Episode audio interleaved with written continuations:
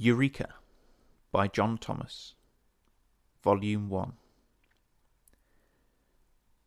Chapter 1, Section 1, Part 11 The Four Spirits of the Heavens.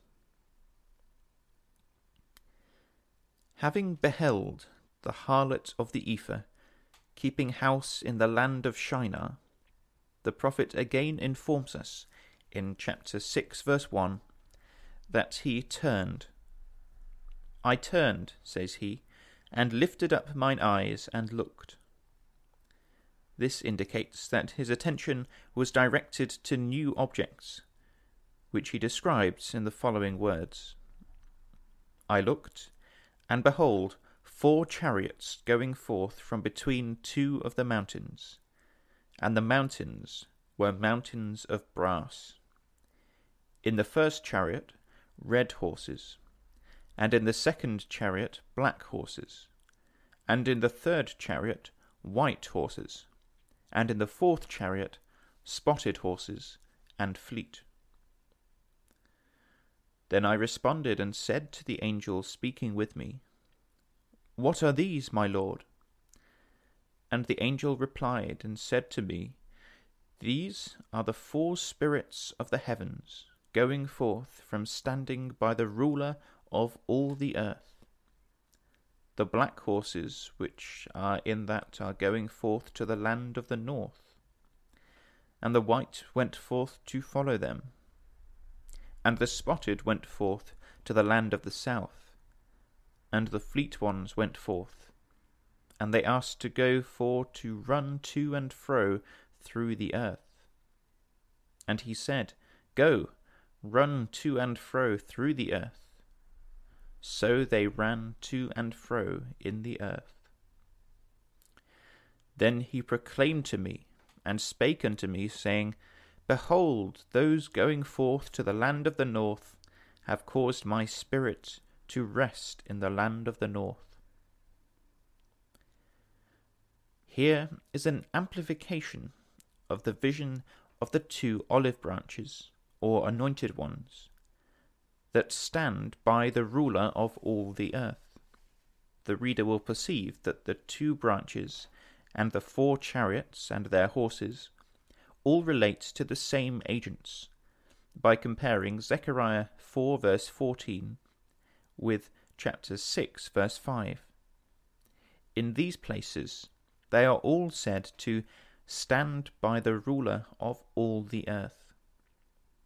In both these chapters, they are represented as symbols of Yahweh's Spirit. These, the chariots and horses, said the angel, are the four spirits of the heavens going forth from standing by the ruler of all the earth. In the first passage, they are in the standing position. In the last, they are in motion from thence on their appointed mission. These four chariots are the cherubim of glory, which constitutes the chariot of Yahweh.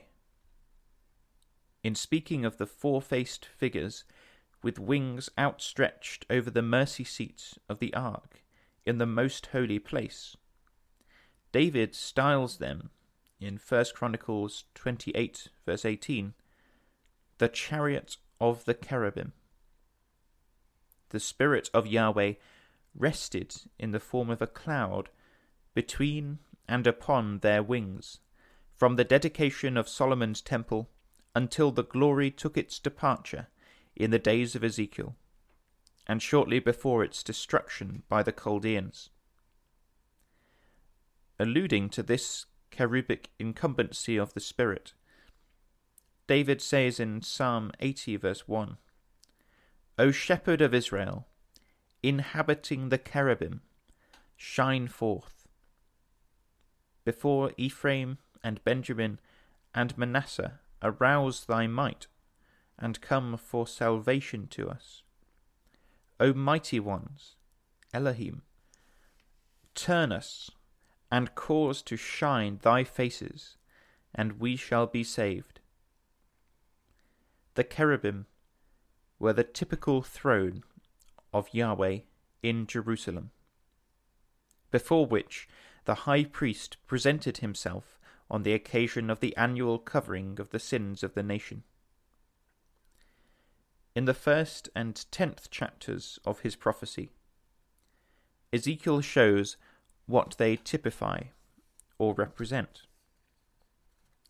Let the reader peruse these chapters in connection with Apocalypse 4 and 5, and he will find that the cherubim are representative of the Spirit corporealized and manifested in the saints, the Elohim of Israel, the one eternal Spirit in multitudinous manifestation.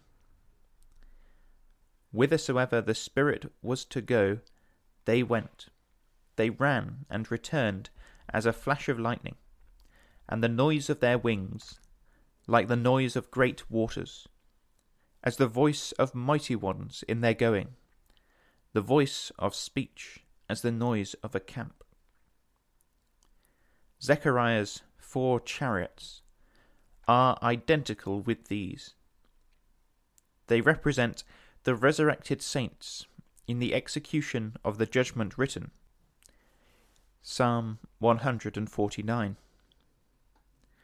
There are four of them because there were four faces to the typical golden cherubim of the Ark of the Covenant in the temple, and four living creatures in Ezekiel's vision, and four living creatures in the Apocalypse. And the reason why there are four, and not three or five, is because in the military organization of Israel, the twelve tribes were set off into four camps the camp of Judah, the camp of Reuben, the camp of Ephraim, and the camp of Dan. The standard of Judah's camp or host was a lion, that of Reuben, a man, that of Ephraim, an ox, and that of Dan, an eagle. And the faces of these four were united in the two cherubims of the most holy place, and became the Elohim faces of the eternal Spirit, self named Yahweh, which stood by the ruler of all the earth, while he dwelt in them anterior to the Babylonian captivity. Now, as the saints, without regard to the accident of their fleshly descent, are all Israelites by adoption through Christ, their organization is based on that of the twelve tribes, so that they come thereby to be represented by the standards of Israel's camps. In vision, the four camps of the saints, constituting nevertheless one encampment, occupy the position of the four camps of Israel in the wilderness. Judah on the east side, Reuben on the south, Ephraim on the west, and Dan on the north. For this reason, Zechariah's four chariots are termed the four winds, or spirits, of the heavens, and in their New Jerusalem symbolization, the saint's city is said to lie foursquare. The two mountains of brass. Zechariah saw the four cherubic chariots going forth from between two mountains of brass. This metal connects these mountains, or dominions, with the brazen part of Nebuchadnezzar's image, the body and thighs, and with the claws of brass pertaining to the fourth beast, and the band of iron and brass around the stump of the Babylonian tree. The two mountains of brass and the two thighs of brass are identical and represent the Greek element of the great mountain that is to become a plain before Zerubbabel before the two anointed ones, before the four chariots, and their horses, before Israel and the saints. In the days of the Maccabees, the two mountains were the Greek kingdom of Egypt and the Greek kingdom of Syria, including Assyria and other adjacent countries. The former styled in Daniel 11 the king of the south, and the latter the king of the north. Now, though these countries are and will be in other hands than those of people purely and simply Greeks, they are nevertheless regarded in prophecy as the countries of the brass dominion, and so designated as in the place before us. At the epoch of the four chariots, that is, just before they are seen going forth, we learn from Daniel and Ezekiel that there will be two antagonist dominions, the one occupying Egypt, and the other Syria and the adjacent countries. The latter is the king of the north, existing on the political map in the time of the end, and called Gog by Ezekiel. The other, the kingdom of Egypt. These two mountains of brass will be in a state of war before the going forth of the cherubic chariots. And as Daniel tells us, the Egyptian province of the south mountain of brass will not escape subjection to the brass dominion of the north. The land of Egypt shall not escape. Chapter 11, verse 42. This will be the relative position of the two mountains with the Holy Land between them, the battleground and bone of contention between the two powers at the going forth of the chariots. But we may remark here that though the rulers of the two mountains, or the dominant race, will not be racially Greek, still the North Mountain of Brass will be Greek in its superstition or state ecclesiasticism. And the South Mountain, also Greek, in the possession of the Greek islands of the Mediterranean and Aegean seas.